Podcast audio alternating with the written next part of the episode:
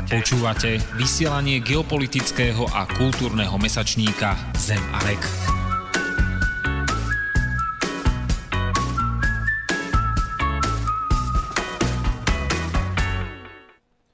Dobrý večer, vážení poslucháči. Moje meno je Marian Benka a vypočúvate reláciu Zem a vek na vlnách alebo internetových frekvenciách slobodného vysielača. E, kúsok odo mňa sedí náš e, technik Martin Bavolár. Dobrý večer prajem všetkým poslucháčom tu z Bratislavského štúdia. A dneska uh, tu máme uh, úvodný, um, úvodnú reláciu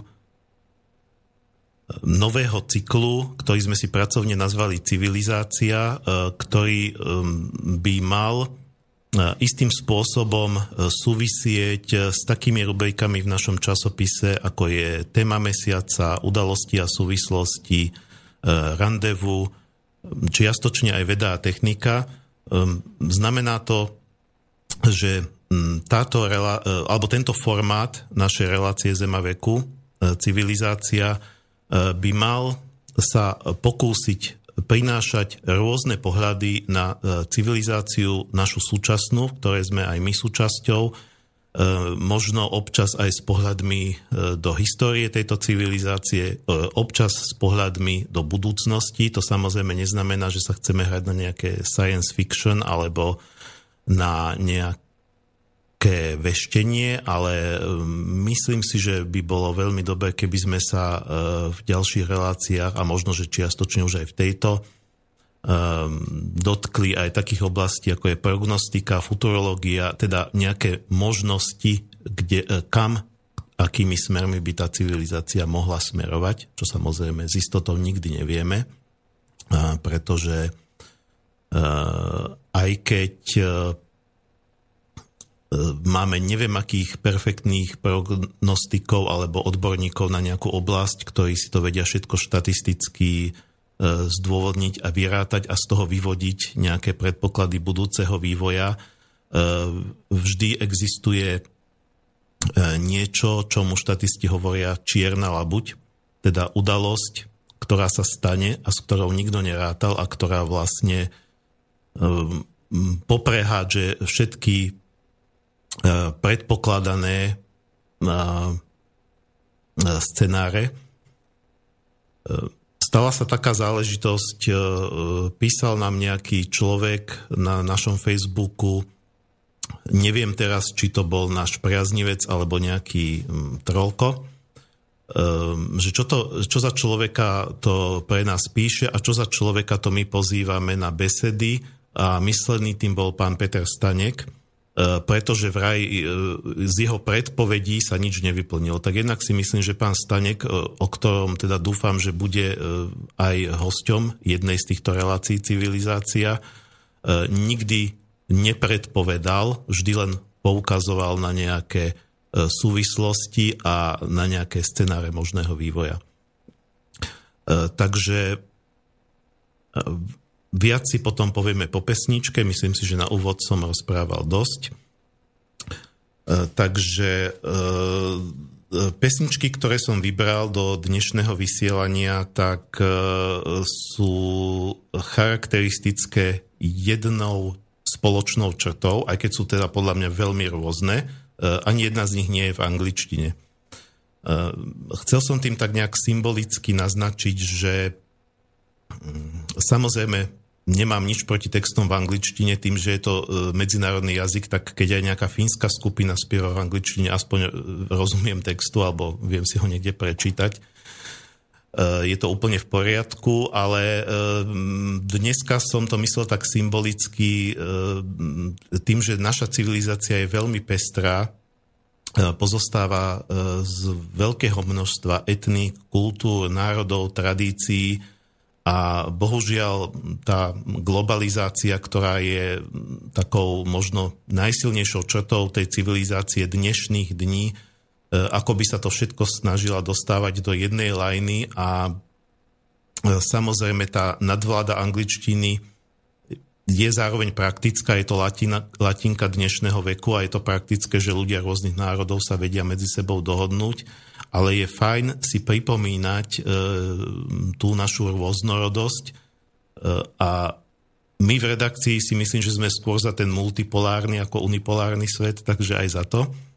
A prvá pesnička bude teda od e, francúzskej speváčky Zazie musím sa priznať, že to je jediná pesnička ktorá ma oslovuje. Nie je to celkom môj štýl, ale táto jediná ma e, oslovila mm, jednak melodikou, jednak textom. Samozrejme, ja po francúzsky neviem, ale mal som možnosť vidieť anglický preklad. Volá sa to, nech mi francúzštinári prepáčia, ale naozaj som sa ten jazyk veľmi neučil. Je suis un homme, teda ja som človek. A ten text je vlastne takým zamýšľaním sa nad tým, že no som človek a čo teda, ako chodím dokola v svojej obývačke, užívam si nejaký konzum, e, má to nejaký zmysel, niekedy, e, niekedy vlastne robím,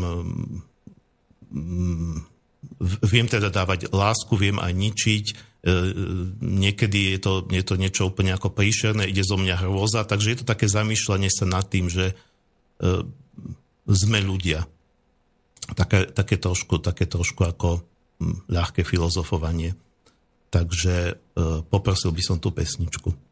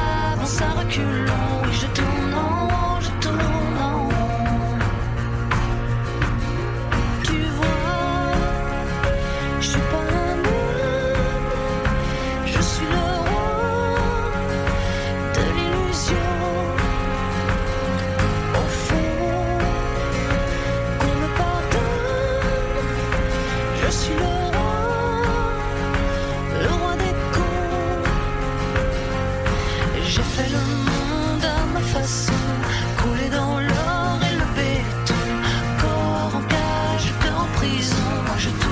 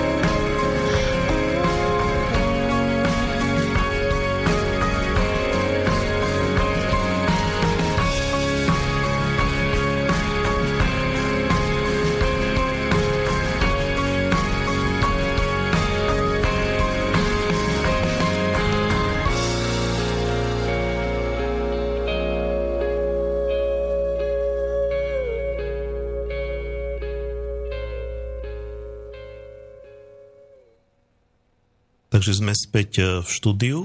Počúvate vysielanie Zema veku z Bratislavského štúdia Slobodného vysielača.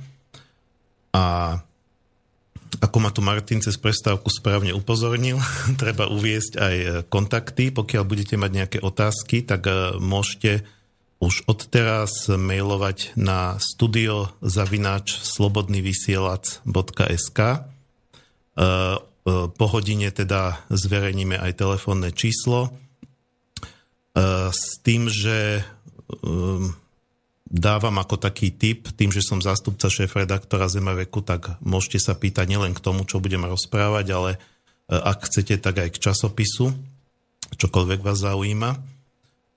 S tým, že ja nie som odborník, som, dalo by sa povedať, zapálený laik, takže si vyhradzujem právo neodpovedať na otázky, kde sa nebudem cítiť kompetentný, ale si to samozrejme otvorene priznám.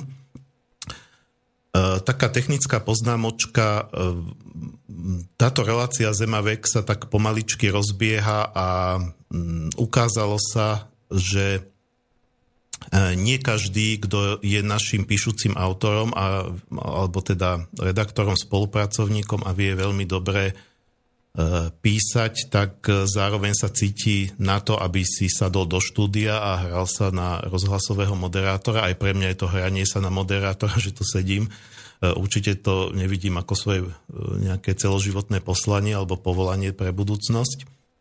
E, takže výsledok bol taký, že e, zostalo nás trošku menej, ako sme pôvodne rátali, ochotných moderovať túto reláciu a to je vlastne aj dôvod, e, alebo jeden z dôvodov, prečo sme sa rozhodli s Robom Latacherom rozdeliť.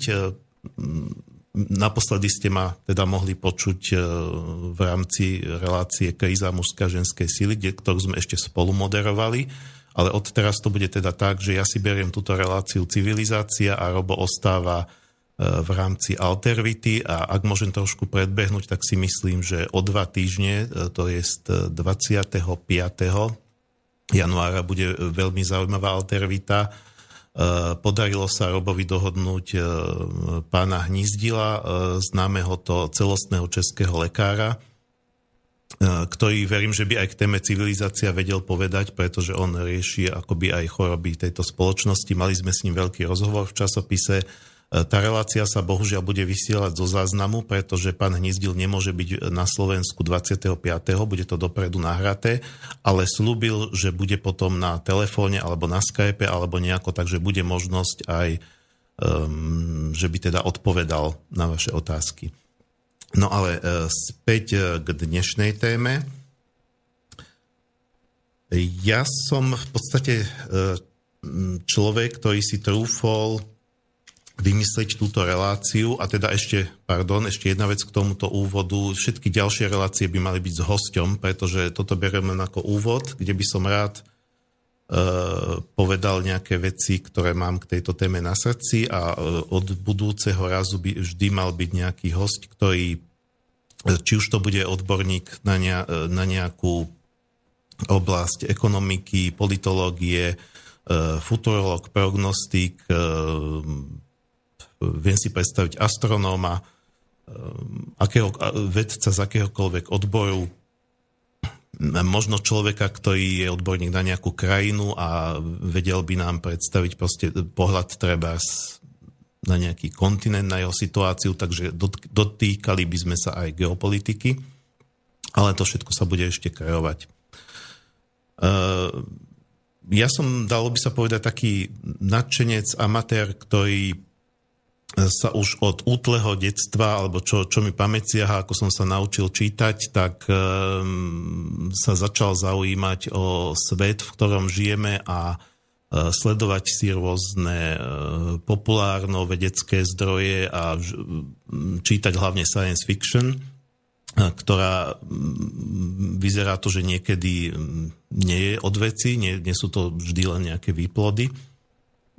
A proste vždy ma zaujímalo, mm, ako, kam tá civilizácia smeruje a asi ako bude vyzerať e, svet, keď vyrastiem. Teda ja som bol dieťa v 70. rokoch A tie populárno-vedecké knižky, ktoré v tom čase sa zverejňovali, alebo rôzne dokumenty, ktoré si človek mohol pozrieť v televízii a ktoré sa týkali témy budúcnosť, tak skoro všetky mali tak, taký, taký jeden, takú jednu spoločnú víziu, ktorá sa ale nenaplnila, pretože podľa tých predpovedí z tej doby, v dnešnej dobe e, ľudia by minimálne už mali e, mať nejakú kolóniu na mesiaci, možno na Marse, možno už e, by mala letieť aj nejaká posádka,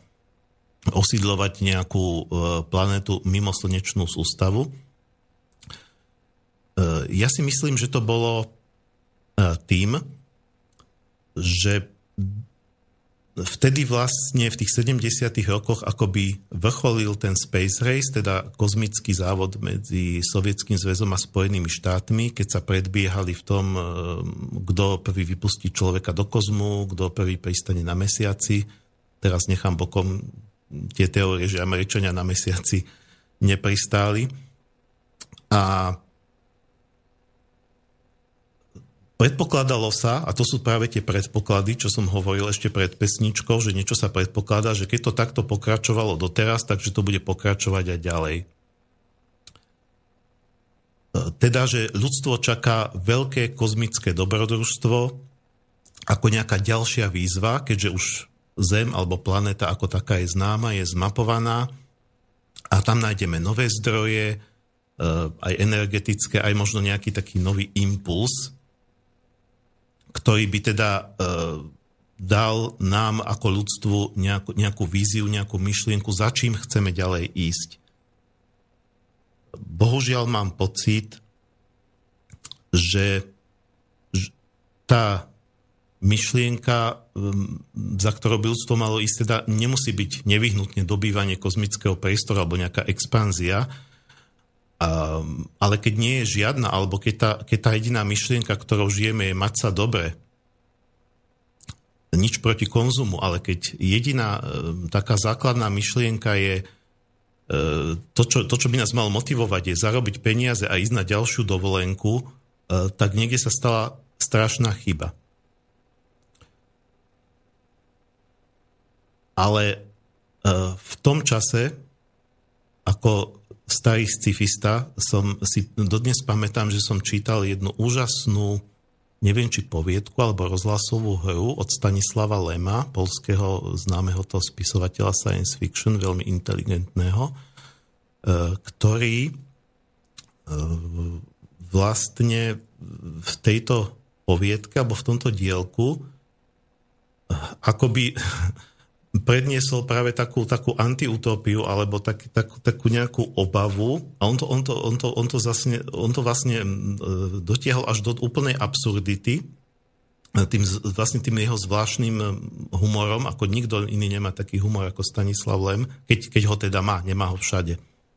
On tam vlastne popísal nejakú planétu, kde ľudia sa majú tak dobre, nie sú tam už žiadne choroby, je tam absolútny blahobyt, E, každý tam proste nemá v zásade s ničím problém, každý si žije tak, ako by si želal žiť a jediný problém je, že ľudia sa majú dobre príliš. To znamená, že im chýba vzrušenie, im chýba, im chýba nejaká, nejaká výzva a e, vláda tej planéty, pretože je to nejaká celoplanetárna vláda, teda povedala, že vyhovie tým obyvateľom takým spôsobom, že im začne vyrábať umelé katastrofy. Takže investuje sa do toho, aby sa vyrábali umelé sopky, umelé zemetrasenia, e, umelé epidémie a potom ľudia vlastne tam e, píšu tej vláde, stiažujú sa, že čo ste to spravili za trapné zemetrasenie, však len dva domy spadli a tak toto to, to nás akože nejako nevystrašilo, to ako na budúce sa polepšite a už tam predseda vlády volá ministrovi zemetrasení, že aby to teda celé ako nejako zmanažoval, že na budúce teda to zemetrasenie nech je poriadne. E, ja si myslím, že ak človek má byť človekom, tak mal by mať pred sebou nejaké výzvy. niečo, čo ho posunie ďalej. A samozrejme, že keď sa tu bavíme o, o tejto výzve toho kozmického priestoru, tak je to len jedna z možností. Ja som si nedávno pozrel dokument Eh, americký National Geographicu, ktorý si môžete nájsť v českom znení eh, na YouTube pod názvom Evakuáce zemne, eh, kde vlastne sa vyjadrujú rôzni odborníci z NASA a z podobných inštitúcií, astronómovia, biológovia, proste veci rôznych zameraní o tom, teda vyplýva z ich výpovedí jedna vec, že ľudstvo už teraz teoreticky má na to predpoklady, aby osídlilo inú planétu mimo slnečnú sústavu, ale musel, musela by byť na to vôľa, pretože to by, nezvládol, e, to by nezvládli zdroje jednej národnej ekonomiky, museli by sa spoji, e, spojiť e, Spojené štáty, Rusko, Čína, proste všetky veľmoci a dať do toho všetky možné zdroje, ale technicky to možné je s tým, že by sa spravila, e, e, teda teoreticky to možné je, technické e, v aplikácii to spravené doteraz nebolo. Takže či by to reálne fungovalo. Oni predpokladajú, že by sa spravila obrovská kozmická loď, ktorá by, ktorej motor by pracoval na sérii, na, na princípe série riadených jadrových výbuchov. Musela by tam byť obrovská clona, aby, aby tá radiácia vlastne zostávala v kozmickom priestore a nebola by vlastne tou radiáciou ožiarená posádka. A tá loď by bol gigantický valec, ktorý by sa krútil, tým by vytváral umelú gravitáciu a, a ľudia by žili vlastne po vnútorných obvod, e, ob, na vnútorných stenách toho valca pretože tá cesta e, by pravdepodobne, ak by sa našla nejaká planéta, ktorá by bola obyvateľná v okruhu, ako oni predpokladajú, povedzme 5 až 10 svetelných rokov, tak e, touto, touto technológiou by sa pravdepodobne podarila dosiahnuť rýchlosť nejakého zlomku rýchlosti svetla asi tuším tam bolo 7% rýchlosti svetla alebo niečo takéto. A to by znamenalo let, ktorý by trval asi 80 rokov, čiže e, tí, ktorí by nastúpili začiatok tej cesty, by sa zrejme nedožili konca, alebo väčšina z nich. E, s tým, že ten gigantický valec, ktorý by mal rozmery neviem koľko kilometrov, by bol vlastne sebestačným svetom, kde by sa museli pestovať plodiny, nedalo by sa na takú dlhú cestu zobrať si zásoby. E, a predpokladaný počet osôb by bol 100 až 200 tisíc, teda ako nejaký zárodok e, budúce, budúceho ľudstva alebo respektíve budúceho obyvateľstva tej inej planéty. celý, celý ten dokument bol ale vlastne ladený, e, preto sa to volalo, že evakuácie Zemne, že ak by došlo k nejakej katastrofe, teda vedelo by sa, že sa k Zemi blíži nejaký meteorit alebo nejaká neutronová hviezda alebo asteroid alebo niečo takéto, že, že Zemi hrozí zánik, čiže aj autori toho dokumentu predpokladali, že len v takom prípade, keby sme mali nôž na krku, e, že ide o prežitie druhu, tak, tak by, sa, by sa tie vlády vedeli E, na niečom takomto dohodnúť. E, pretože v opačnom prípade, pokiaľ planete pre, a, a tým pádom ľudstvu ako celku bezprostredne žiadny zánik nehrozí, tak je to všetko o biznise. Z pohľadu biznisu, z pohľadu nadnárodných firiem, ktoré v podstate túto civilizáciu ovládli, e, je to nerentabilné, pokiaľ sa, to, pokiaľ sa to dá do kalkulačky, tak je to veľmi riskantný podnik, ktorý nemusí vôbec výsť. Tých 100 tisíc chudákov, keby tam, kým by tam doletelo za tých 80 rokov, alebo ich potomkovia, by nakoniec možno zistili, že tá planéta je neobývateľná, alebo že sa tam dlhodobo nedokážu udržať, pretože na diálku nejakými astronomickými pozorovaniami a výpočtami sa dá spraviť len odhad. Dá sa vytipovať najlepšia možná planéta, ale kým, tam tí ľudia, kým by tam tí ľudia reálne nepristáli, tak by jednoducho nemali istotu, že e, bol by to let do neznáma. E,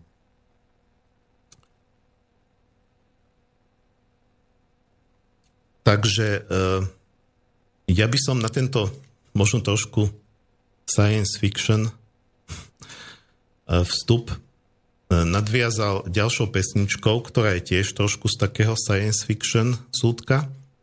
Je to od moravskej skupiny alebo brnenskej skupiny Progress 2, ktorá už neexistuje, ale možno, že niektorí z vás ju zachytili, bola relatívne populárna e, v 70. a 80. rokoch e, v čase socializmu, čo bol taký zvláštny fenomén, že teda pokiaľ tie skupiny nespievali nejaké ideovo závadné veci, ktoré by súdruhom vadili, tak, tak, tak sa mohli aj dosť umelecky hodnotné a avantgardné skupiny rozvíjať.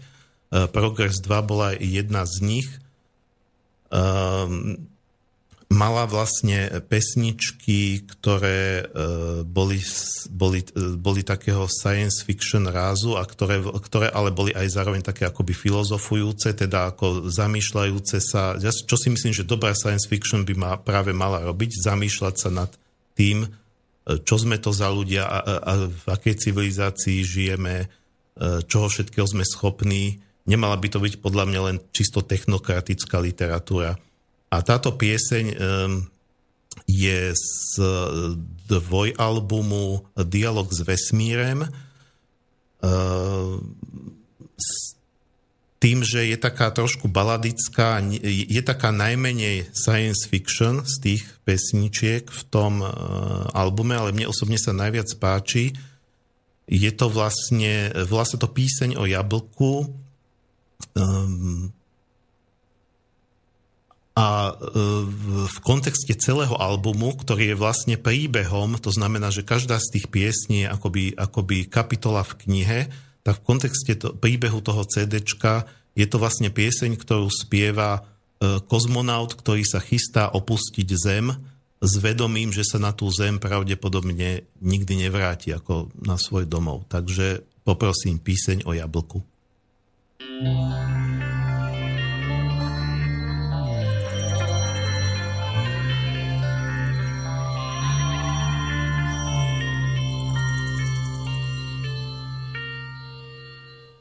Léto, když zpívá o svatbách jabloní, strom plot už skrývá domovem zavoní.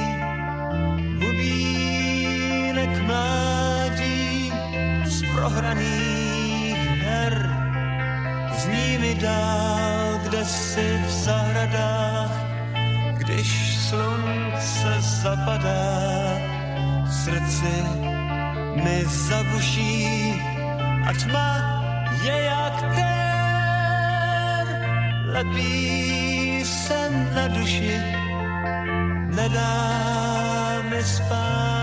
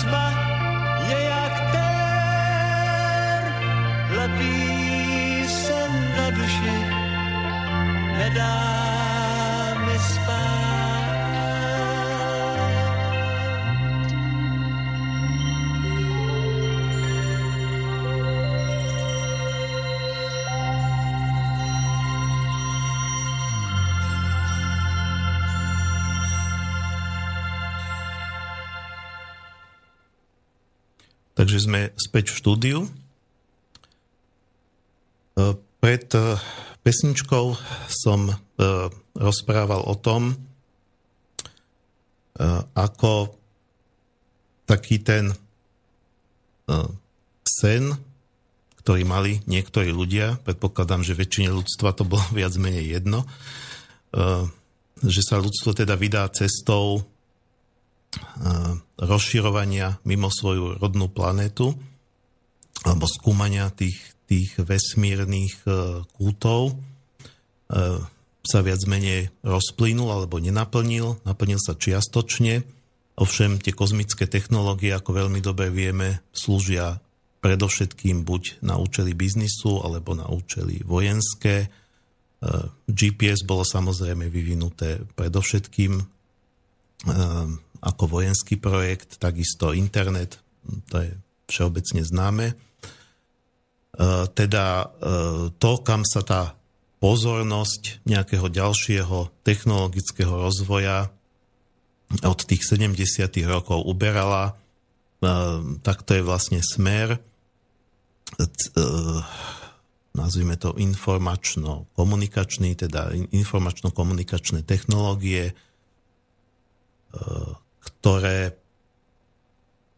vlastne samozrejme dá sa to obdivovať, kde všade, e, ako sa, ako sa to úžasne rozvinulo, ale to, že sa, že, že sa to rozvinulo týmto smerom, bolo samozrejme preto, že to vyhovovalo niečím záujmom, záujmom mocných, e, pretože tam videli možnosť jednak vojenského využitia, jednak využitia v prospech biznisu. A jednak e, kontroly nad obyvateľstvom. Čo je samozrejme záležitosť, ktorá e, ostávala dlho nepovšimnutá. Určite viacej svetla do tejto oblasti e, vniesol pán Snowden, keď prehovoril. E, a aj tak si myslím, že väčšina ľudí si stále neuvedomuje toto riziko alebo toto nebezpečenstvo technologického pokroku e, zneužitého na niečo, čo by mohlo skončiť ako e, civilizácia, e, v ktorej každý jedinec bude pod absolútnou kontrolou, dokonca možno kontrolou toho, čo si myslí, kontrolou toho, aké emócie prežíva. Nedávno som E,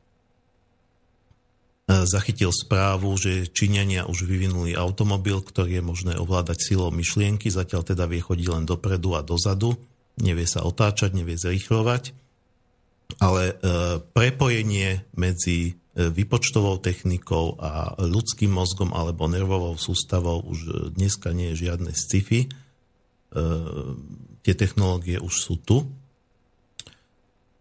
Samozrejme umožnené vďaka tomu, že nervová sústava človeka takisto e, prenáša elektri- e, elektrické vzruchy, takže istým spôsobom je kompatibilná s tými e, obvodmi počítačovými a čipovými. No a ja v rámci prípravy dnešnej relácie som si okrem iného spravil aj taký rešerš článkov, ktoré sme na túto tému vhodnú pre dnešný večer, e, kedy písali v rámci nášho časopisu, za tie už takmer 3 roky. E, môže sa stať, že keď tu spomeniem pasáž z nejakého článku, že ste to už čítali, ale e, ja som si to vybral ako také kamienky do mozaiky, ktorú by som tu rád dneska večer nejako predniesol. V jednom z našich čísiel autor Patrik Sloboda mal článok, ktorý sa volal e, Príprava na nadvládu umelej inteligencie a z toho článku by som vám rád e, kúsok prečítal.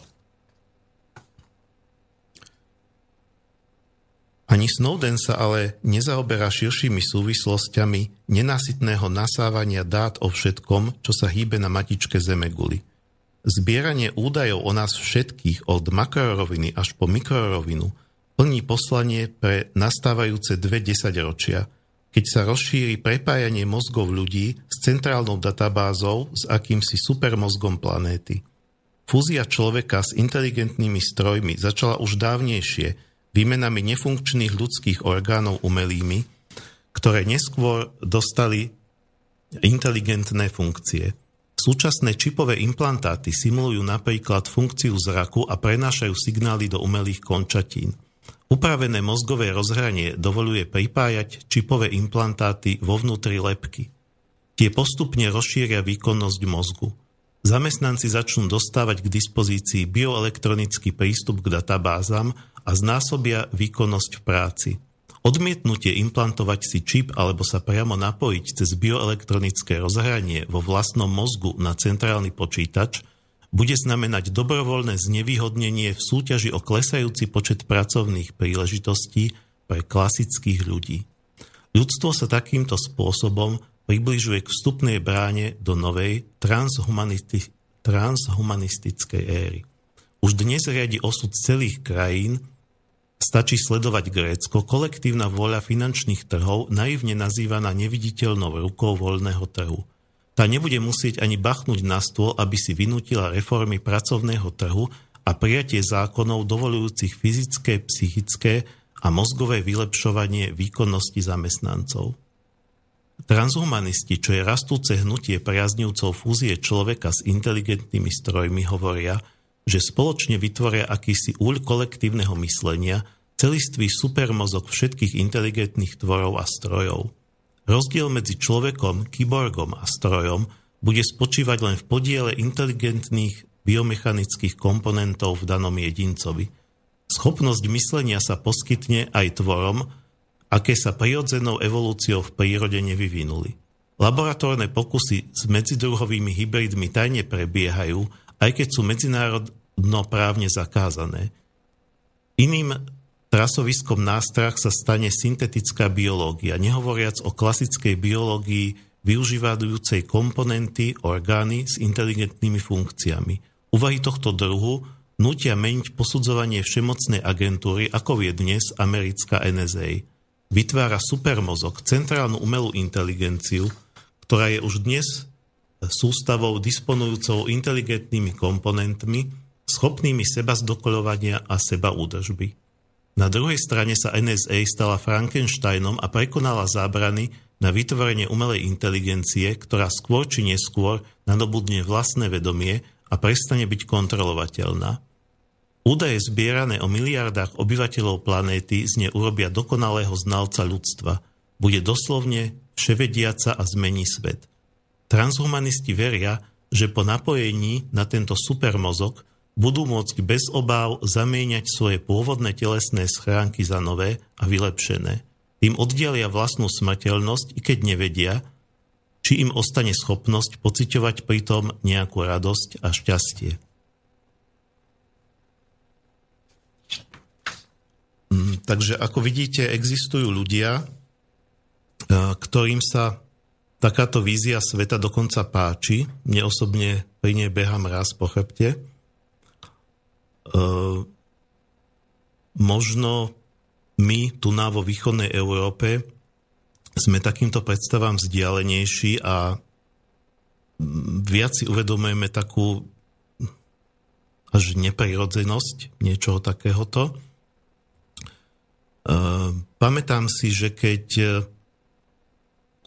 sme v oktobrovom čísle 2013 priniesli tému juvenilná justícia, mali sme tam aj dve panie, teda Češky žijúce vo Veľkej Británii. Rozprávali sme sa vlastne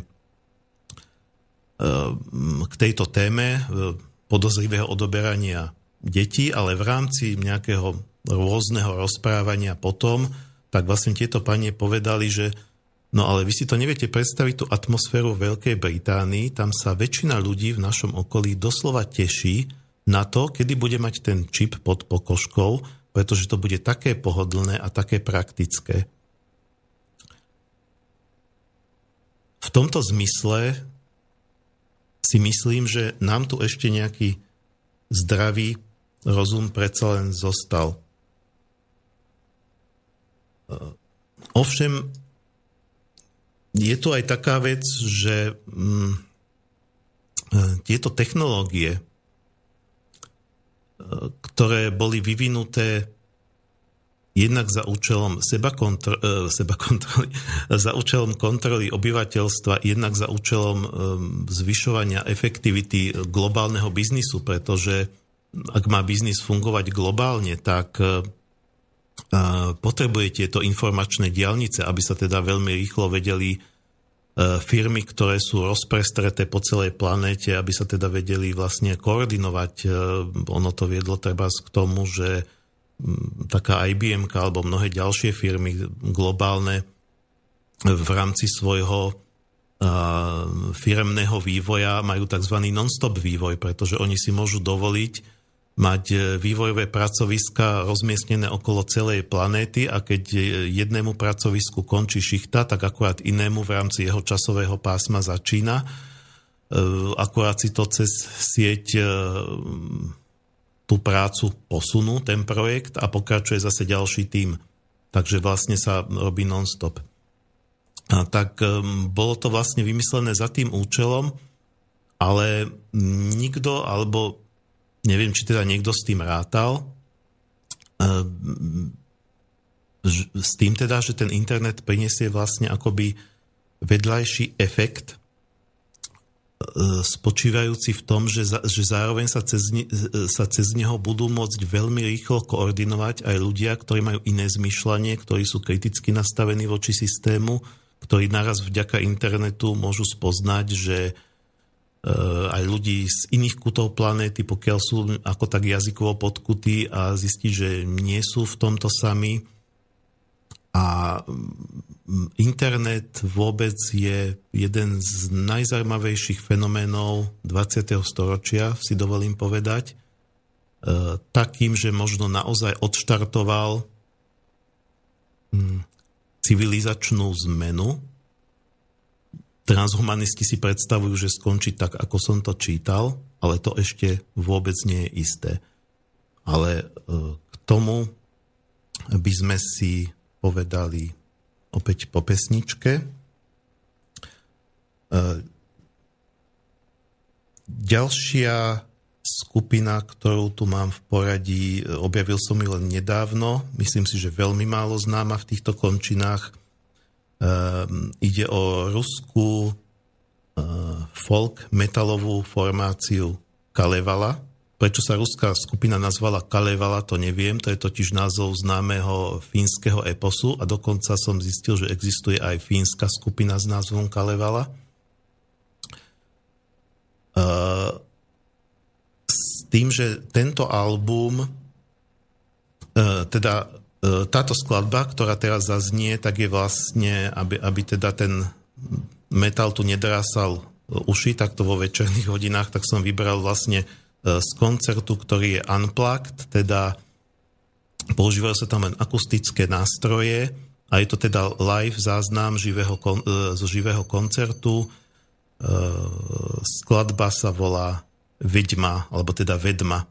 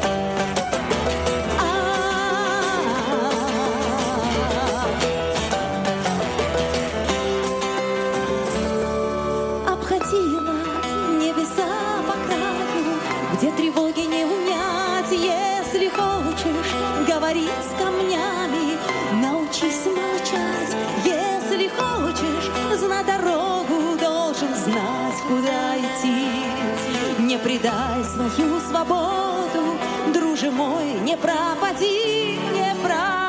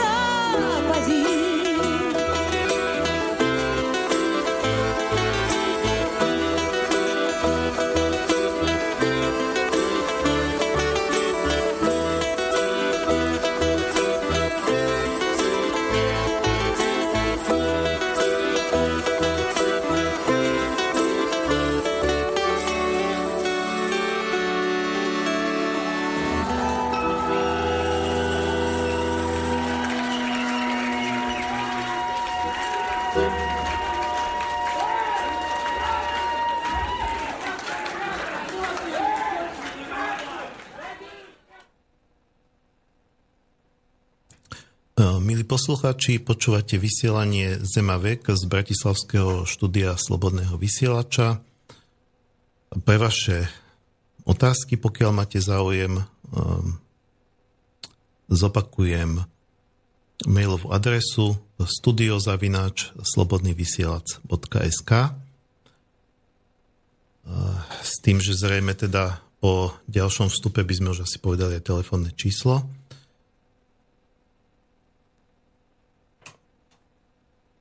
Ja som e, vlastne e, skončil s tým, že v predchádzajúcom vstupe,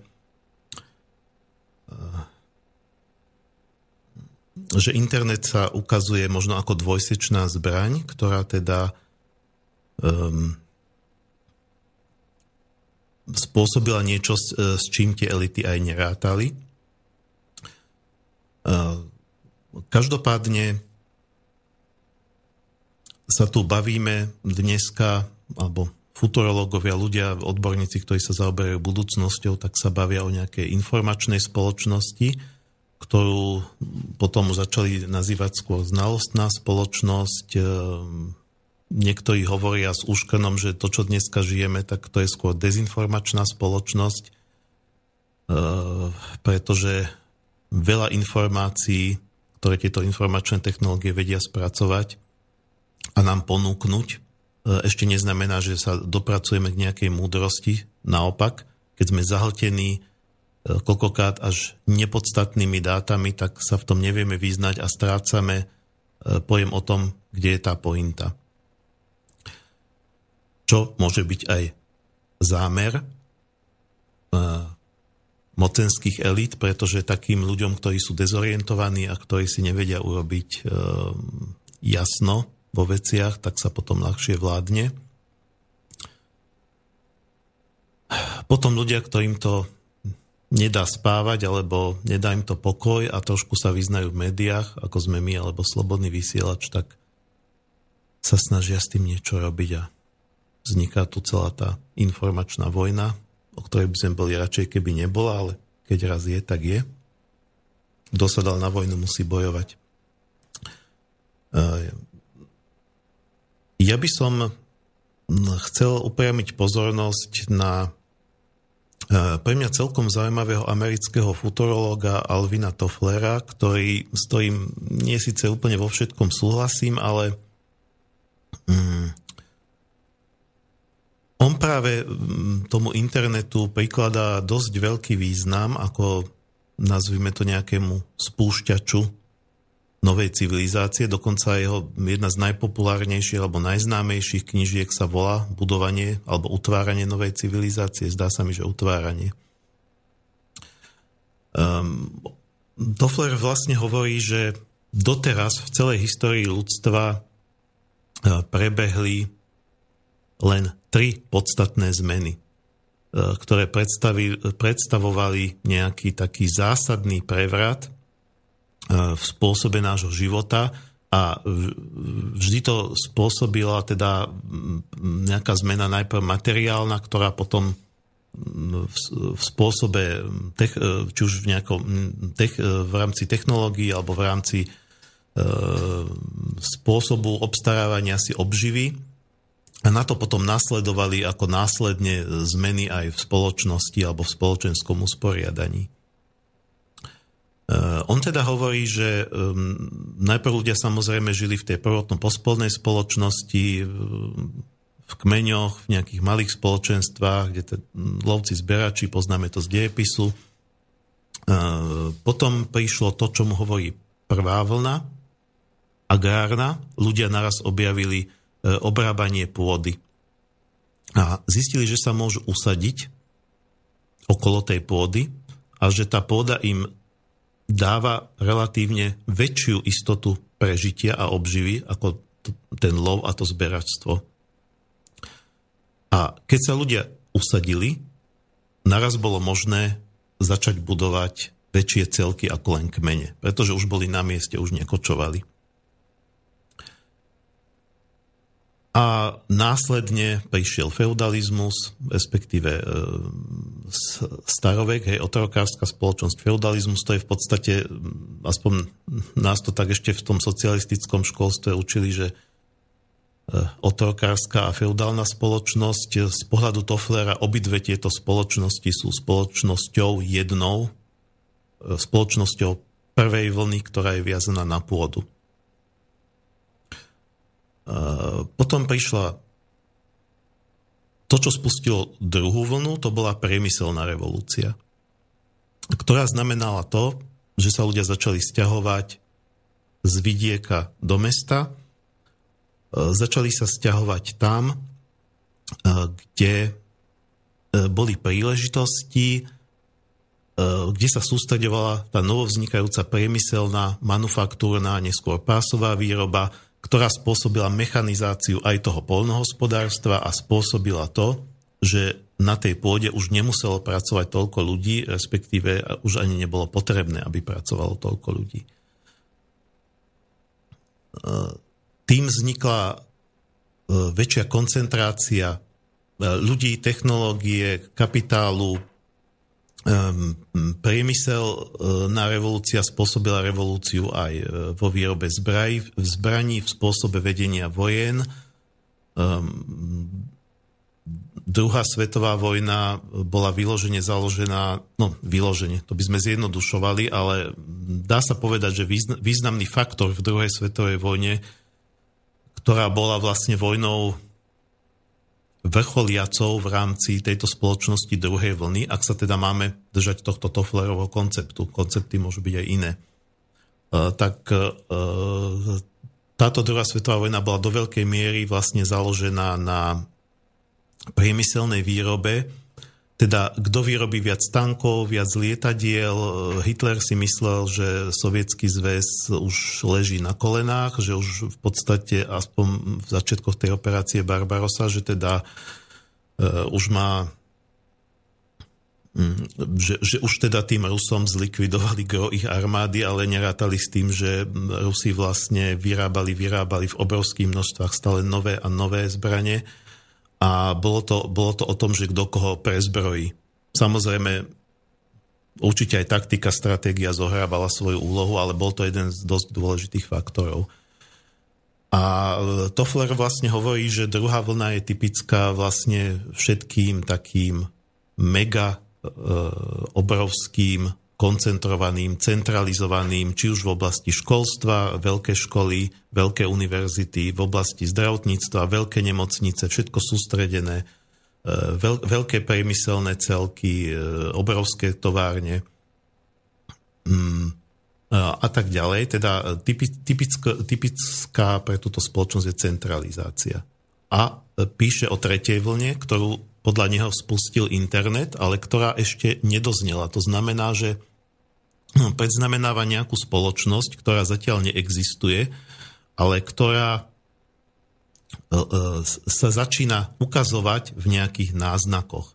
A z týchto náznakov e, on si, on si teda odvodzuje nejaké závery, ako by tá spoločnosť tretej vlny mohla vyzerať s tým, že naopak, ak tá druhá vlna priniesla centralizáciu, on hovorí o decentralizácii, dokonca používa svoj vlastný výraz demasifikácia. To znamená, že tak ako tie veľké e, priemyselné celky e, druhej vlny e, spôsobili, že ľudia sa koncentrovali v mestách, tak podľa neho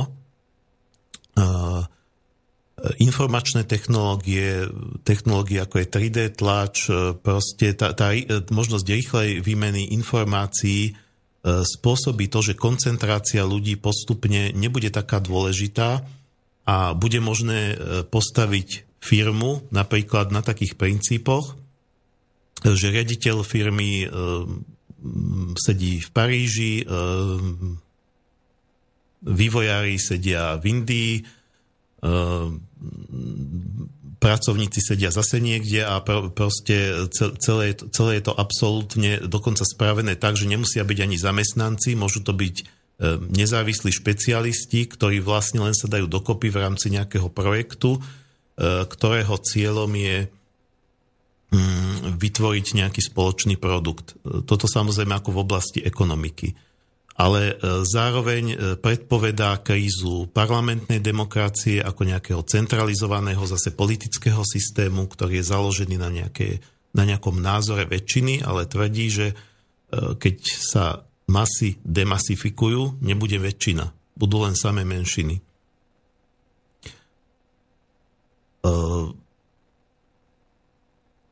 Otázka je, či toto bude, pretože zatiaľ to tak veľmi nevyzerá.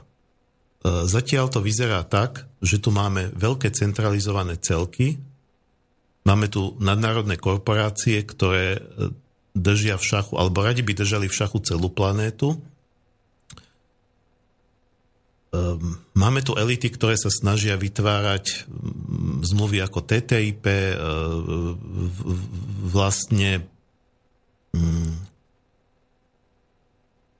aby sa, povedzme, e, Európska únia, Spojené štáty, e, krajiny Pacifiku združovali do nejakých veľkých celkov, ktoré ešte budú navzájom viazané nejakými zmluvami, aby v podstate na celej planete zavládlo len jedno jediné E, legislatívne prostredie a aby títo nadnárodní hráči mohli, mohli naozaj na celej planete operovať, ako keby, to bol, ako keby to bola jedna krajina pomaly. Takže veľmi toto demasifikáciou zatiaľ nezaváňa, skôr ako keby nejakou snahou o ešte väčšiu unifikáciu. E, v čom ja s Tofflerom absolútne nesúhlasím, alebo teda ne, ne, nie som si tým istý, som nepovedal, že absolútne súhlasím. On, on vlastne vidí vedúc, e, aj v, v rámci tej tretej vlny e, vedúcu úlohu Spojených štátov, ktoré sa stali vedúcou úlohou v rámci civilizácie druhej vlny, respektíve po tej druhej svetovej vojne. E, takže myslím si, že si Spojené štáty to trošku idealizuje, ale je zaujímavé rozmýšľať o takýchto konceptoch,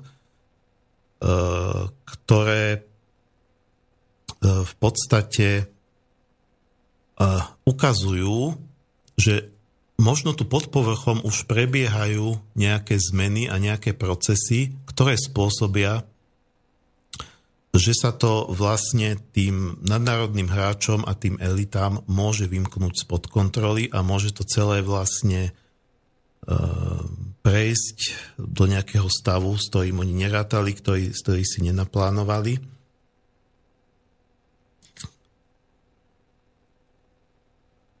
Momentálne však e, by som povedal, že to vyzerá pomaly, ako by sme sa nie že posúvali pred do nejakej novej spoločnosti, ale ako keby sme sa práve od tých 70. až 80. rokov uh, posunuli v rámci usporiadania spoločnosti, nie v rámci technológií, tie sa samozrejme neskutočne vyvinuli, ale v rámci spoločnosti skôr keby sme spravili krok dozadu. Niekedy to tak naozaj vyzerá.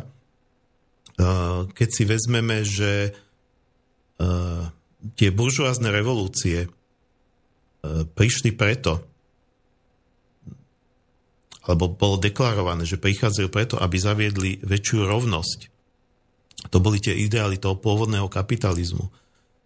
Aby tie nerovnosti feudalizmu vlastne vyrovnali a istým spôsobom sa to aj možno v tých začiatkoch darilo.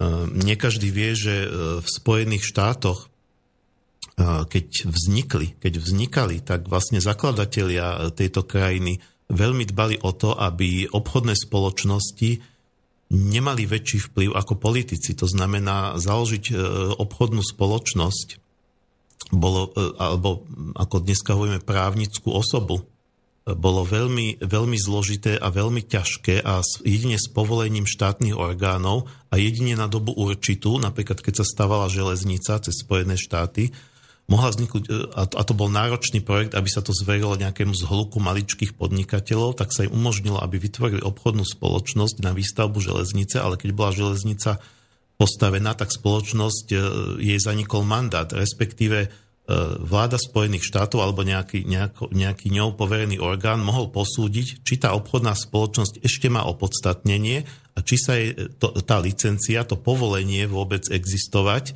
predlží. To dneska znie ako úplne zvláštne, ale to bolo práve preto, aby sa strážili tie ideály e, slobodného trhu nakoniec. E, aby sa strážili e, tie, tie pôvodné kapitalistické ideály, alebo ideály mm, tej spoločnosti, ktorá mala nahradiť tú feudálnu a ktorá mala viesť k väčšej rovnosti. A tí zakladatelia Spojených štátov si uvedomovali, že ak obchodné spoločnosti získajú príliš veľkú silu a príliš silnú koncentráciu kapitálu, e, tak e, tá rovnosť začne zanikať. A to sa deje, pretože e, ako postupne tie obchodné spoločnosti získavali vplyv, e, tak e, dokázali e, dokázali lobovať, dokázali postupne rokmi, desaťročiami tých politikov ovplyvňovať, aby zmierňovali tie zákony, ktoré im obmedzovali podnikateľskú činnosť.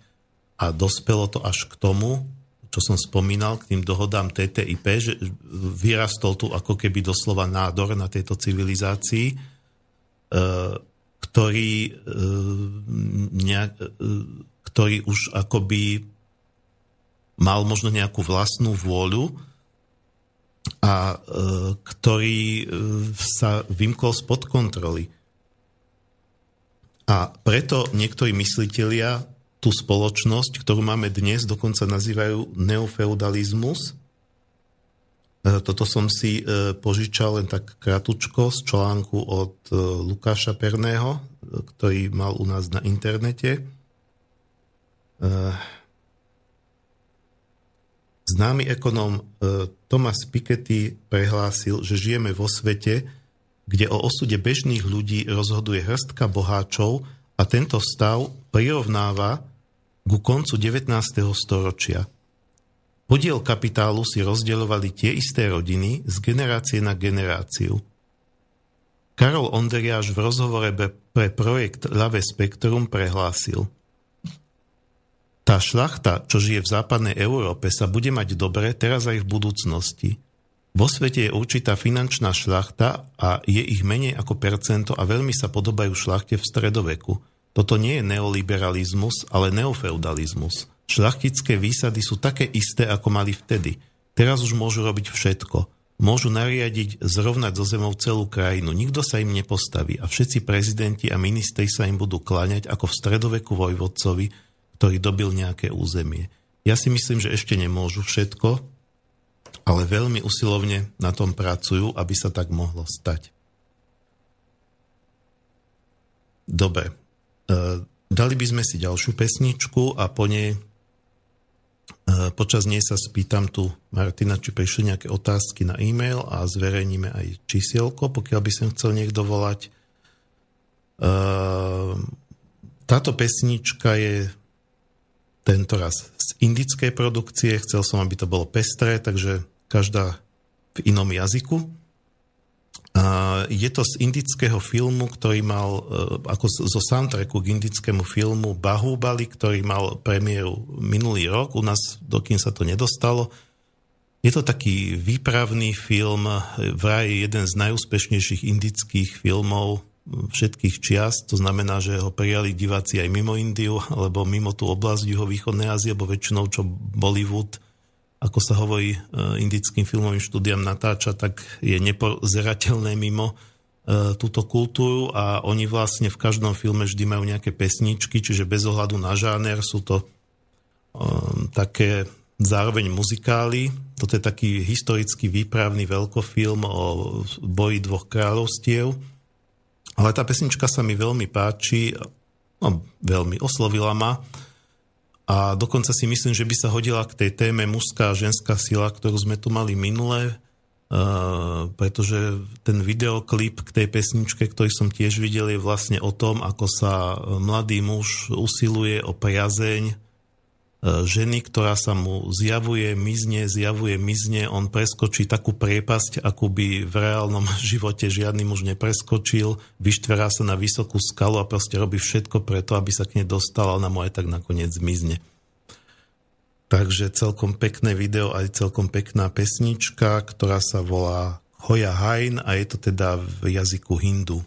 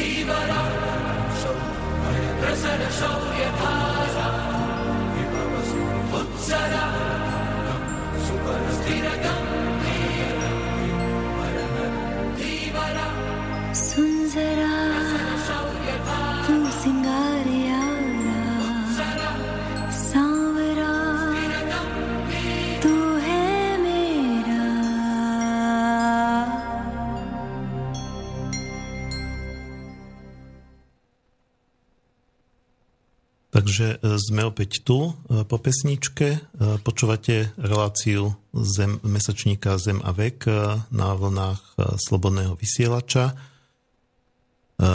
Otázky môžete posielať mailom na studio zavináč slobodnyvysielac.sk alebo pokiaľ chcete telefonovať, tak je tu číslo do Bratislavského štúdia 0944 462 052 09 44 462 052 a Martin mi tu avizoval, že sú aj nejaké otázky, takže poprosím. Áno, prišli nám do Bratislavského štúdia dve otázky, jedna z Českej republiky, druhá z Nemecka. Prečítam otázku z Českej republiky. Je tam návrh na hostia Václav Cílek, český geolog a klimatolog. Dobrý večer. Miel bych pro vás možného zajímavého hosta, ktorý je v Českej republice, myslím, obývenou postavou. E, Tak to nebola otázka, to bol tip. Ďakujeme za tip. E, Priznám sa, že to meno mi nehovorí nič, ale určite si ho teda opíšem a pozriem sa na neho a či už by bol teda, ak je ten pán zaujímavý, mohol by byť jednak hosťom tu na štúdiu a mohli by sme s ním spraviť aj rozhovor k nám do časopisu. My sme samozrejme vďační za akékoľvek e, typy, ktoré dostávame. Bohužiaľ ich dostávame viac, ako vieme využiť, takže týmto by som sa aj ospravedlniť, ospravedlniť sa nemám vlastne za čo, ale tak by som len ako povedal v rámci toho, že aby nemali na nás ťažké srdce naši čitatelia. Teraz hovorím o čitateľoch, ktorí nám vlastne posielajú pravidelne nejaké typy, keď zistia, že teda ten ich typ nebol využitý, lebo naozaj je toho viacej, ako reálne stíhame spracovať. Ale je to, je to, je to super, že si vlastne sa nám podarilo vytvoriť okolo časopisu trošku takú komunitu ľudí, ktorí sa dokonca ponúkajú, že by pre nás začali písať články. E, väčšina aj tých odborníkov, ktorí pre nás dneska píšu, tak, e, alebo autorov, tak vlastne sme sa k ním dostali, takže sami sa prihlásili, že vlastne dostali náš časopis nejakým spôsobom sa k nemu dostali, začali si ho čítať a oslovilo ich to natoľko, že nás oslovili, či by sme nemali záujem o príspevky, nakoľko ostatné médiá im tie príspevky odmietali. Tam samozrejme takisto musíme robiť selekciu, čo sa týka ľudí, ktorí by chceli byť nádejnými autormi, tiež ich je viac, ako reálne dokážeme um, im dať priestor. A, takže tak. A ešte tam bola druhá otázka? Áno, vážení páni, som odbratelka časopisu Zem a vek. Veľmi rada by som vedela, kto to robí, že dennodenne nás lietadla práškujú chemikáliami, kde sa dostávajú do vody aj pôdy. Modifikujú, modifikujú dokonca aj DNA. Počúvala som prednášku jedného nemeckého vedca, fyzika, volal sa Kunz, alebo tak nejako. Odborne to popísal. Toto vidím aj v Nemecku. Obloha už nie je taká modrá, je sivá. Vraj to vplýva potom aj na zrážky a oteplovanie planéty. Veď ak nás z väčšej časti vykinožia, tí, čo ostanú, nebudú môcť už ani drieť na tej znehodnotenej pôde a vode. Prosím, ak sa dá, táto téma ma zaujíma. Vyzistite, kto to robí. Ďakujem, ďakujem za odpoveď s pozdravom Libuša. Mm, No tak toto sa týka témy chemtrails, ktorá je vlastne taká dosť eh, chulostivá. Mm, je to téma, z ktorej si vlastne neviem, ako ich nazvať skalní príruženci systému, ktorí si robia uh, nazvime to srandu z ľudí, ktorí sa snažia uh, obdhaľovať aj iné pohľady alebo rozmýšľať, že by veci mohli byť aj inak a označujú nás všetkých jedným zhrňujúcim označením konšpirátori, tak e, toto, toto berú ako chemtrails, ako je, je, jednu z kráľovských teórií konšpiračných, e, s tým, že my v redakcii sami si nie sme úplne na čistom alebo na istom, ako to vlastne s tým chemtrails je, či na tom je niečo pravdy, či nie je. Mali sme k tomu v časopise E, celú tému mesiaca, kde sme ale nešli s tým, že ideme písať, že chemtrails existujú a treba sa pred nimi, ja neviem, schovávať. Ani sme nešli do tej témy s tým, že chceme to vyvrátiť ako jednoznačný blúd, proste chceli sme sa dopátať k tomu, čo je na tom pravdy, ak teda vôbec niečo. Um, jeden z našich redaktorov alebo spolupracovníkov upozorňoval na takú vec, že ak by, to, ak by to malo byť používané na kinoženie obyvateľstva, tak je to veľmi neefektívny spôsob, pretože tie má ísť teda údajne o veci rozprašované z dopravných lietadiel, ktorý, ktoré lietajú v takej vysokej výške, že to sa tak rozptýli, že, to, že, to, že ako v rámci uh, kinoženia populácie by to bolo veľmi neúčinné. To bol samozrejme jeden názor. Mm, stretli sme sa aj s názormi, že, že, sa, že, že vlády rôzne počas 20. storočia robili pokusy s ovplyvňovaním počasia a možno sa jedná o niečo takéto. E, nakoniec sme sa dopátrali k tomu, že mm, myslím, že to bolo v The Independent alebo v, in, alebo v nejakých takých e, britských novinách alebo e, časopise, kde, kde sa vlastne spomínalo, že hovorkyňa, myslím, že britského leteckého úradu alebo také nejaké inštitúcie oficiálne priznala, že v 70. rokoch sa nejaké, nejaké chemické látky nad odvzduším Veľkej Británie pokusne rozprašovali a keď sa jej ten redaktor, ktorý robil ten článok, spýtal, že či sa niečo také deje aj dnes, tak sa vyjadrila, že e, na tú otázku nie je kompetentná odpovedať, čo je taká dosť zvláštna odpoveď. Takže vyzerá to, že niečo na tom bude, nebude to zrejme úplná fikcia a výmysel, ale zase takí tí ľudia, ktorí sú posadnutí chemtrailsom a ktorí, e, že sa im neurodia paradajky v záhradke, tak e, hneď, na, hneď si vyfotia e, oblohu nad záhradkou a proste tie stopy, ktoré sú, ktoré sú tam vidieť na oblohe po lietadle, ktoré nedávno preletelo a potom nám tie fotky posielajú do redakcie ako dôkazový materiál, aby sme o tom písali, tak o tom sa naozaj písať nedá. To by sme išli asi trošku dole, čo sa týka nejakej úrovne, ktorú si chceme ako mesačník um, držať. Ale teda um,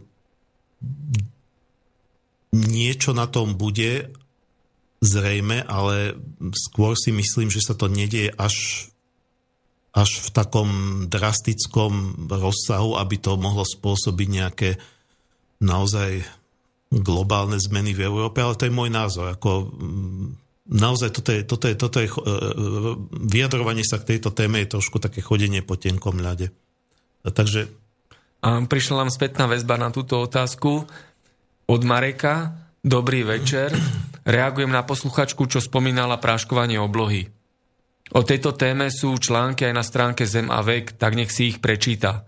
Tam sú tieto konšpiračné blúdy vyvrátené a tie rozprávky o tom, že nebo je sivé, sú z prostosti.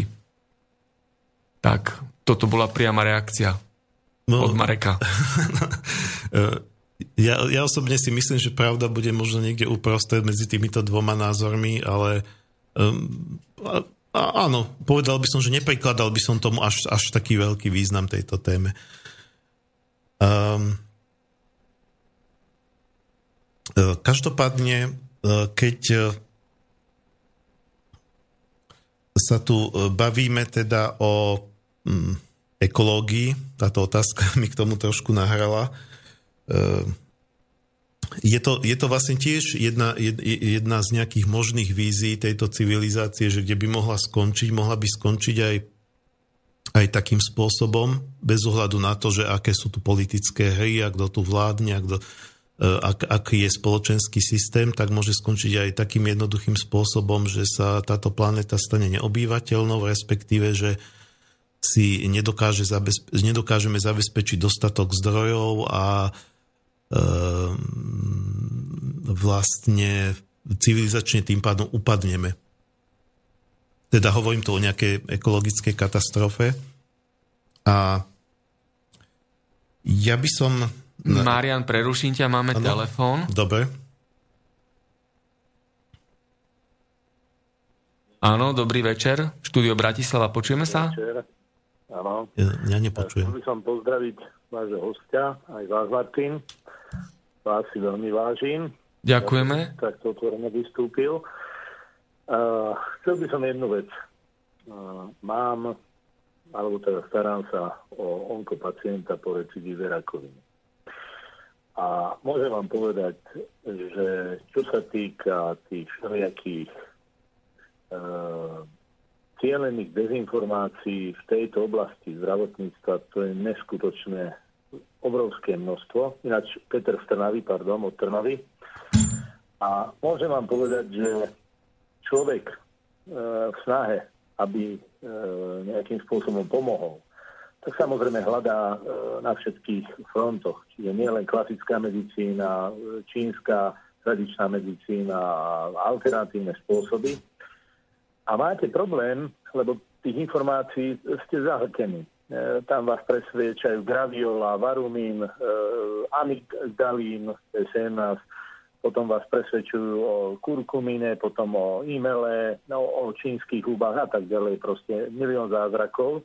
A problémom tejto situácii je to vyselektovať a nájsť naozaj hodnotnú informáciu. Tým mierim k tomu, čo sa chcem aj opýtať vášho hostia, že problémom je to, že tí naozaj odborníci sa k týmto veciam e, veľmi málo vyjadrujú a nedajú napríklad takú informáciu, že kľúčom k tomu, aby som sa rozhodol, e, ktorý liečebný postup doporučený by mohol byť vodný alebo nejaký supplement, nejaký liek, podľa mňa, alebo teda čo viem, môže byť nejaká overená referencia na základe skupiny pacientov, to je jedno, alebo to môže byť nejaká randomizovaná, nejaká klinická štúdia.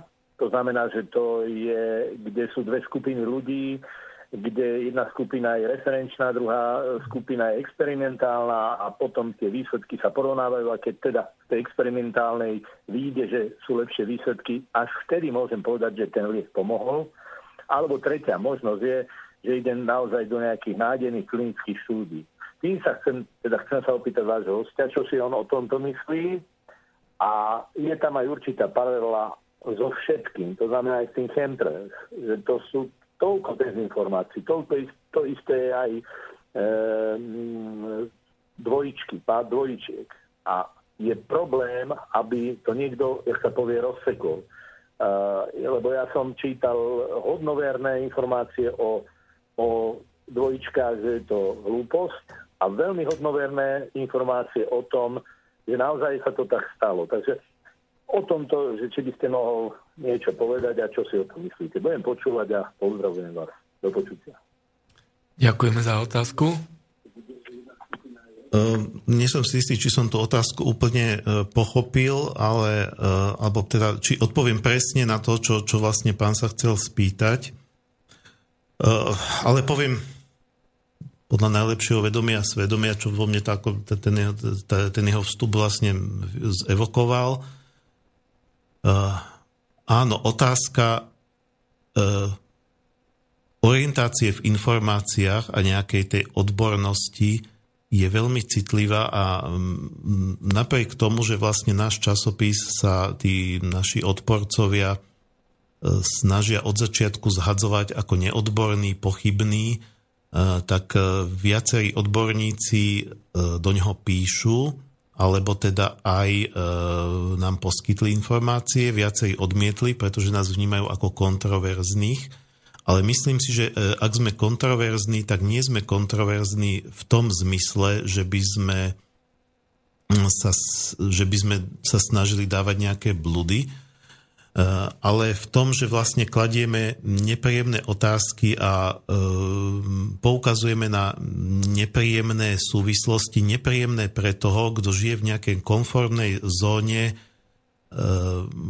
takého toho väčšinového názoru alebo tej paradigmy toho, že tento systém je v zásade v poriadku a je dobrý, ale e, má svoje chyby, ale ako celok je to najlepšie, čo to doteraz vymyslelo. A to, to, to už môže byť teda akože v akékoľvek oblasti, či už politiky, ekonomiky, e, zdravia.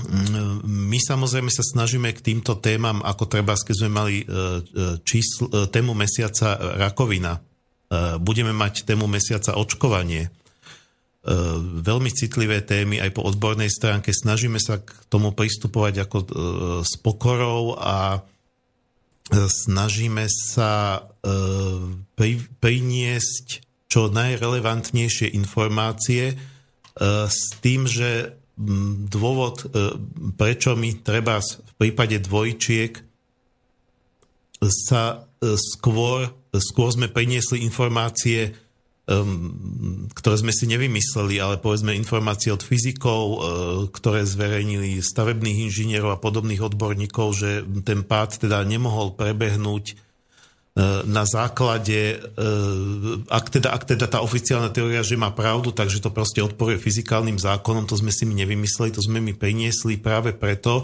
že sa snažíme prinášať informácie, ktoré prinášajú iný pohľad k tomu, čo sa dozviete v bežných médiách. To ale neznamená, že čokoľvek, čo je alternatívne voči tomu, čo sa dozviete v bežných médiách, že, že, že to musí byť automaticky pravda a že čokoľvek sa dozviete v bežných médiách, že je lož, to by bolo strašne zjednodušené, to sme si, to sme si nikdy nemysleli. A práve pri takých témach, ako je rakovina, sme dali treba priestor aj alternatívnym liečiteľom, ľuďom, ktorí by v živote si nedali chemoterapiu, e, ale dali sme priestor aj pánovi doktorovi Lakotovi, poprednému slovenskému onkologovi. Čiže snažíme sa hľadať čo najviac, alebo teda viac, viac uhlov pohľadu na tú tému ale v tom, čo som ja povedal v niektorom z dnešných vstupov, že niekedy to vyzerá, že sme nie v informačnej, ale v dezinformačnej spoločnosti, tak naozaj pri tom preosievaní a hľadaní a overovaní si toho, čo napíšeme aj z viacerých zdrojov, sa môže chybička vloudiť, ako hovoria bratia Češi. A um, môže sa stať, že, že, že proste niekto nám dokáže, že, že, že, sme tam, že sme tam mali niečo, čo nebolo teda uh, celkom v poriadku po odbornej stránke.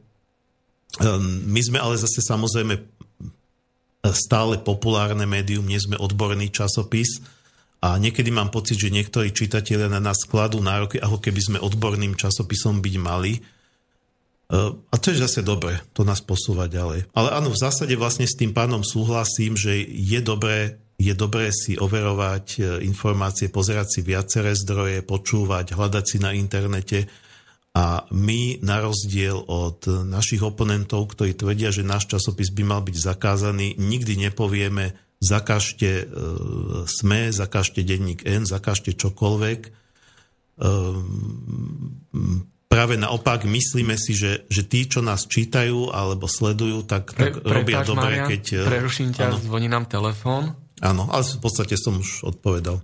Pekný deň prajem z Bratislavského štúdia. Počujeme sa? Áno, dobrý večer. Dobrý večer. E, pozdravujem vás, Slavo od Prešova. Áno, dobrý večer. Vás, pán ba- pozdravujem vás, pán Bavolár. Ďakujem pekne aj ja. E, vy ste u mňa národný hrdina, len neviem, kedy tá Slovačka zoberie do ulic. Keď zoberie, tak určite pôjdem. E, tak to ja som rád. Chcel, ja len som chcel taký komentár k tomu, ak môžem, k tým lietadlám, čo praškujú tú ako oblohu, čo vlastne sa pýtala aj tá poslucháčka. A ja som sa trošku tomu venoval a dočítal som sa, že vlastne je to, e, ako praškujú tú oblohu kvôli tomu, aby zatenili slnko, hej. Tým nechcem ako nejako konšpirovať alebo niečo podobne, len to som sa dočítal. A jediný presvedčivý dôkaz o tom, že sa to fakt deje, je prerušenie tých čiar, ktoré kľudne človek, ak niekedy povede ide, pozrie na oblohu, tak fakt vážne je zretelné, že vlastne sú tie čiary prerušené. Takže len to som chcel dodať. A počúvam vás ďalej. Ďakujeme za otázku a pozdravujem Dobre, východ. Pozdravujem aj ja. E, nebola to samozrejme otázka, bola to informácia, ku ktorej ja sa vyjadriť naozaj neviem, s týmto som sa nestretol. E, myslím si, že ale táto, táto časť s otázkami bola trošku dlhšia, ako sme aj rátali, takže by už je bol najvyšší čas na pesničku. A ďalšia v poradí bude od švajčiarskej formácie Elevatie, ktorá mm, je taká, mm, tak ako, tak ako bola tá ruská Kalevala, tiež by sme ju mohli zaradiť do kategórie e, folk metalu, alebo teda mm, skupín, ktoré vlastne takú tú metalovú e, muziku kombinujú e, s tradičnou hudbou svojho národa a Elevate má texty aj v angličtine, ale má aj v helvečtine, ako švajčari majú ten helvetský kríž, to je odtiaľ, to je vlastne pôvodný jazyk, e, e, ktorý sa už dneska nepoužíva a skladba sa volá Omnos.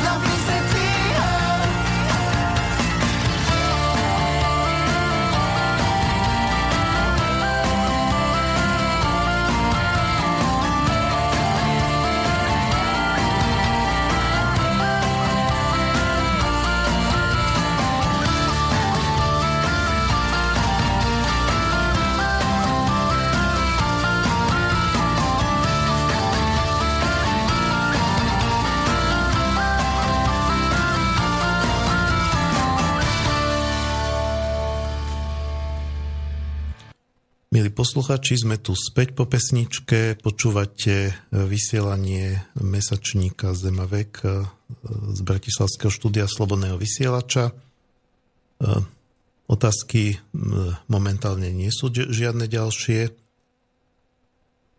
takže samozrejme to neznamená, že ešte nemôžete posielať, že nemôžete volať studiozavináč slobodnyvysielac.sk 0944 462 052 No a ja som mal toho, tým, že som vedel, že dneska budem bez hostia sám nachystaného toľko, že som musel teraz vyberať.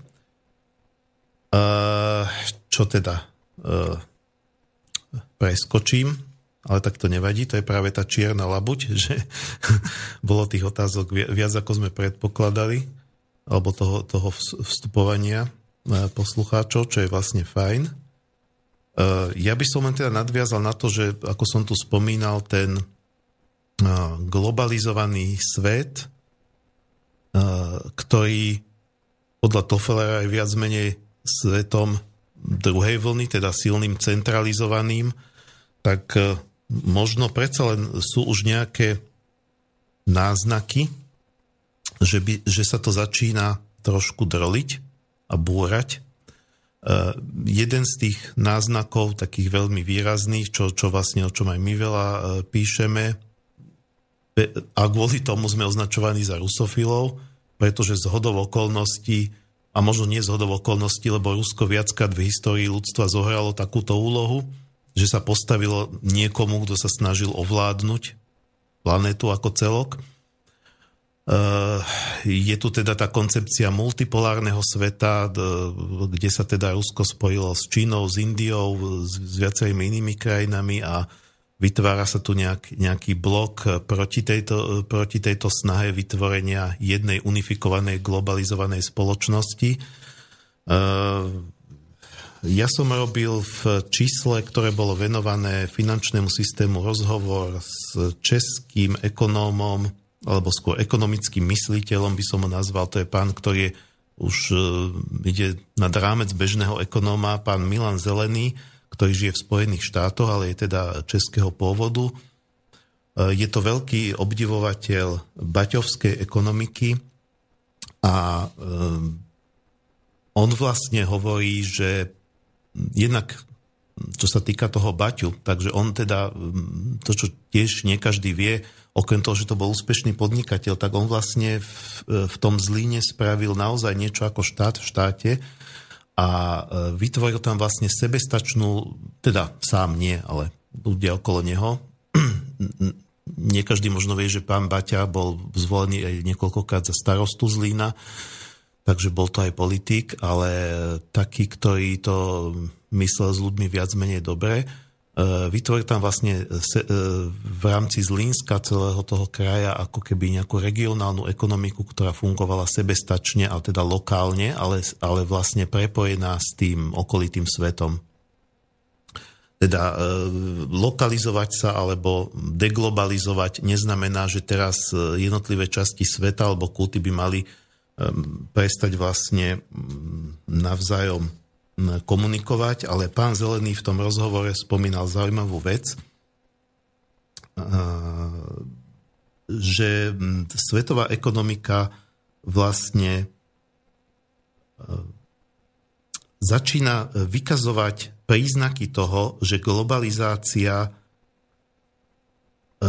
už prekročil, dosiahla medz, medzu, za ktorú sa už nemôže ďalej rozpínať a že to začína, že to začína celé uh, klesať. Konkrétne vlastne hovorí, uh, nastáva deglobalizácia a zlaté časy globalizácie sú za nami. Dá sa to veľmi ľahko zistiť sledovaním objemu medzinárodného obchodu.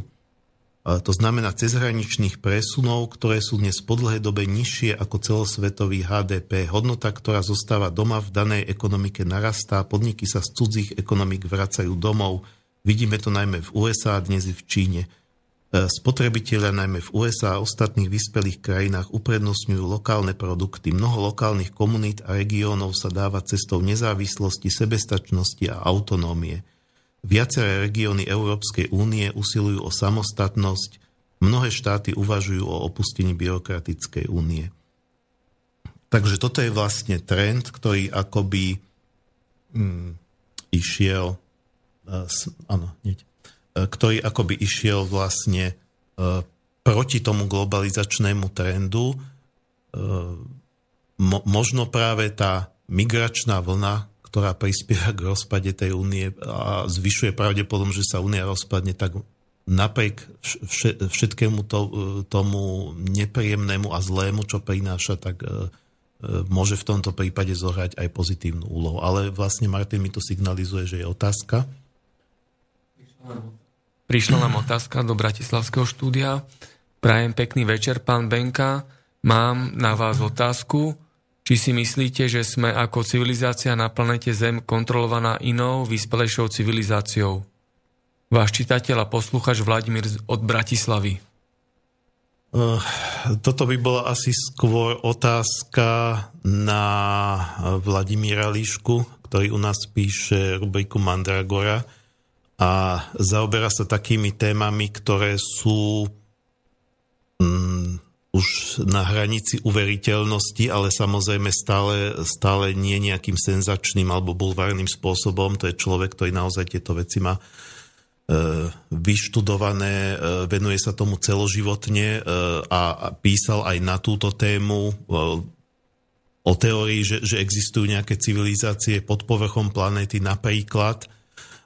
Písal aj o tom, že mm, možno ľudská rasa bola dokonca stvorená nejakou vyspelejšou pardon, rasou, ale dokonca aj e, Vladimír Liška nič z toho, čo takto píše, nepíše s absolútnou istotou a netvrdí, že to tak je, pretože to sú témy, ktoré, kde je veľmi ťažko zháňať nejaké dôkazy.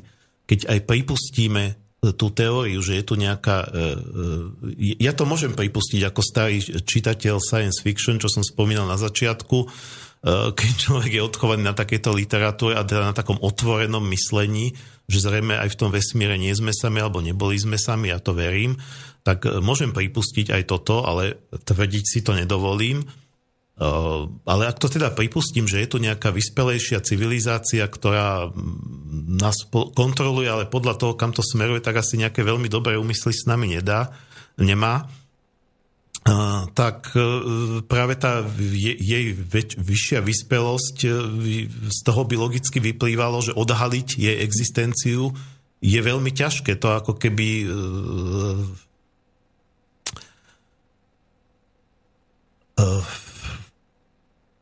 proste zrejme oni majú, ak teda existujú vôbec, tak majú na to dostatočné prostriedky, aby, aby zostávali neodhalení. Tak samozrejme sú, sú ľudia, ktorí, ktorí toto tvrdia, ktorí to píšu, ale nie je to... Ehm, nikto z ľudí, ktorí takéto veci píšu alebo o tom mm, rozprávajú, publikujú, nepriniesol dôkazy, ktoré by boli ehm, priateľné z toho prísne vedeckého pohľadu. Takže všetko je to len o nejakom osobnom presvedčení. Ja osobne, čo, čo, čo som presvedčený, zase je to len nejaké moje presvedčenie, ktoré nemusí byť správne, e, je, že sú nejaké sily, ktoré ľudstvo ovplyvňujú. Ale to nemusia byť mimozemšťania. To môžu byť, keby sme išli k e, pánovi Pálešovi, ktorý je pravidelný host a hovorí o nejakých duchovných silách, ktoré nás tu ovplyvňujú, ktoré sa tu striedajú. E, viem, že vlastne jeho kolega, ja ho tu mám dokonca niekde označeného v tých podkladoch. Momentík. Pán Miroslav Mikulecký, chronobiolog, to je vlastne uh, Emila Páleša spolupracovník, ktorý je zase čistý ateista, on nepripúšťa nejaké duchovné sily, ale um, tvrdí, že um, pravdepodobne nejaké periodické kozmické žiarenie, teda niečo úplne neosobné, tu e, pôsobí v nejakých pravidelných intervaloch, e, cykloch, e, pôsobí, naša Zem je tomu pravidelnému kozmickému žiareniu, teda, ktoré sa v pravidelných intervaloch strieda, rôzne frekvencie toho žiarenia, tak, tak je mu vlastne vystavovaná a že toto žiarenie nejakým spôsobom interferuje s našou DNA alebo so vzorcami, ktoré sú tam napísané a potom spúšťa nejaké e, spôsoby správania, alebo je to to, čomu sa hovorí e, cudzím slovom zeitgeist, alebo po slovensky duch doby. E, aj takéto vplyvy tu byť môžu. Ale teda, ak by som sa mal vrátiť k tej otázke, či nejaká civilizácia nás priamo kontroluje, tak fakt neviem, ale dúfam, že nie, no ale musím pripustiť, že samozrejme aj to je možné. Uh, teraz otázka nie je? Zatiaľ. Lebo, to bola posledná sa, otázka, ktorá nám prišla Lebo som ostal, ostal som teraz trošku, tak, že, že či teda môžem hm. pokračovať. Ale, Alebo dáme si pesničku. Ale mohli by sme pokračovať aj pesničkou a prípadne po tej pesničke ešte dať nejaký taký záverečný vstup. Takže uh, o, prichádza na najväčšiu špecialitku dnešného večera, čo sa týka hudby. Uh, tam by som upozornil, že, to, že toto už je ako, ako možno najviac odlišné od toho, čo môžete bežne počuť v rádiách, takže keď to niekomu bude znieť neľubozvučne alebo divne, tak si môže stíšiť príjem. Ale pre tých ostatných, ktorých to zaujme, tak je to, je to skupina z Tuvy. Tuvínska autonómna oblasť je e, na území Ruskej federácie, ale na Sibíri, e, teda v azijskej časti či už predtým Sovietskeho zväzu, dnes Ruské, tá Ruská federácia bola vlastne aj vtedy v rámci Sovietskeho zväzu, na hraniciach s Mongolskom, takže vlastne Tuvínci sú ľudia, ktorí sú um, aj výzorom, aj jazykom, aj kultúrou, aj duchovnými tradíciami veľmi blízky Mongolom. A oni majú vlastne tradíciu hdelného spevu, ktoré, ktorému potom dnešní muzikológovia hovoria alikvótny spev, vytvárajú zvuk pri tom speve vo veľmi, v, v takých oblastiach hrdla, čo bežní speváci nevedia, oni sú na to zvyknutí, spievajú tak od malého detstva. A znie to možno až strašidelne, pretože to, je, to, to sú zvuky, ktoré vznikajú hlboko v hrdle, ale oni veria, že tieto vibrácie toho zvuku sú liečivé a že dokážu harmonizovať. A skupina sa volá Jatka, je známa aj z rôznych takých medzinárodných e, festivalov World Music. E, World Music vlastne je všeobecný pojem pre akúkoľvek hudbu, ktorá vychádza z tradícií nejakého národa, ale aby to bolo počúvateľné aj pre ľudí iných národov, tak sa tam vnášajú nejaké iné prvky a Jatcha vnáša veľmi tvrdé gitary do toho. E, aj táto pesnička je vlastne z albumu Jenisej Punk, tam tečie riesa, uh, rieka Jenisej, čiže Jenisejský punk alebo Jenisejský pankáči, tak by sme to mohli nazvať. A je to také akože hodne zaujímavé a netradičné. Skladba má názov, ktorý sa teraz už neodvážim prečítať, lebo je to v tom ich jazyku. Ja si myslím, že fanúšik Star Treku by povedal, že to znie ako klingonština. že môžeme si to pustiť.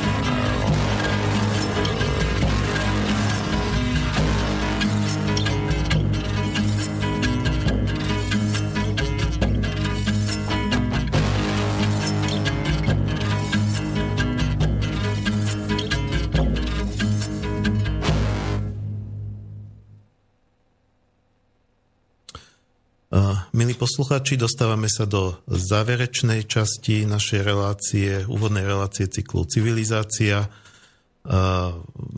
Dostal som avízo, že prišla ešte jedna otázka, takže dáme ešte jej priestor, teda posledná otázka tohto večera. Áno, prišla nám posledná otázka. Vážení páni, keď je už o tom reč, myslím si, že ak niečo nevieme, neznamená to ešte, že to neexistuje. Egypte, ale aj inde boli nájdené niekoľko tisíc rokov staré stély, artefakty, kresby mimozemšťanov, nachádzajú sa v rôznych častiach sveta veľké kostry. Všetko sa to pochopiteľne zatajuje. Extratestatriáni, tí sa vraj pohybujú pod inou frekvenciou a vedia sa aj zneviditeľniť. Ich veľa druhov, iní sa vedia aj premieňať. Toľko viem z YouTube. Ešte dodávam, že časopis Zem a vek mi chodí na Slovensko a keďže som teraz v Nemecku, nečítam ho. S pozdravom Libuša. Uh, základná myšlienka tej otázky bola, že keď o niečom nevieme, ešte neznamená to, že to neexistuje. S tým samozrejme súhlasím. Ehm, o týchto iných civilizáciách, o tom, že mimozemšťania boli vlastne v minulosti medzi nami, že boli na Zemi, že možno ešte sú na Zemi, že možno zakladali e, prastaré civilizácie. My sme naozaj v tej rubrike Mandragora veľakrát písali, e, takže nevyhýbame sa týmto témam. Ja som vlastne hovoril len skôr v tom zmysle, že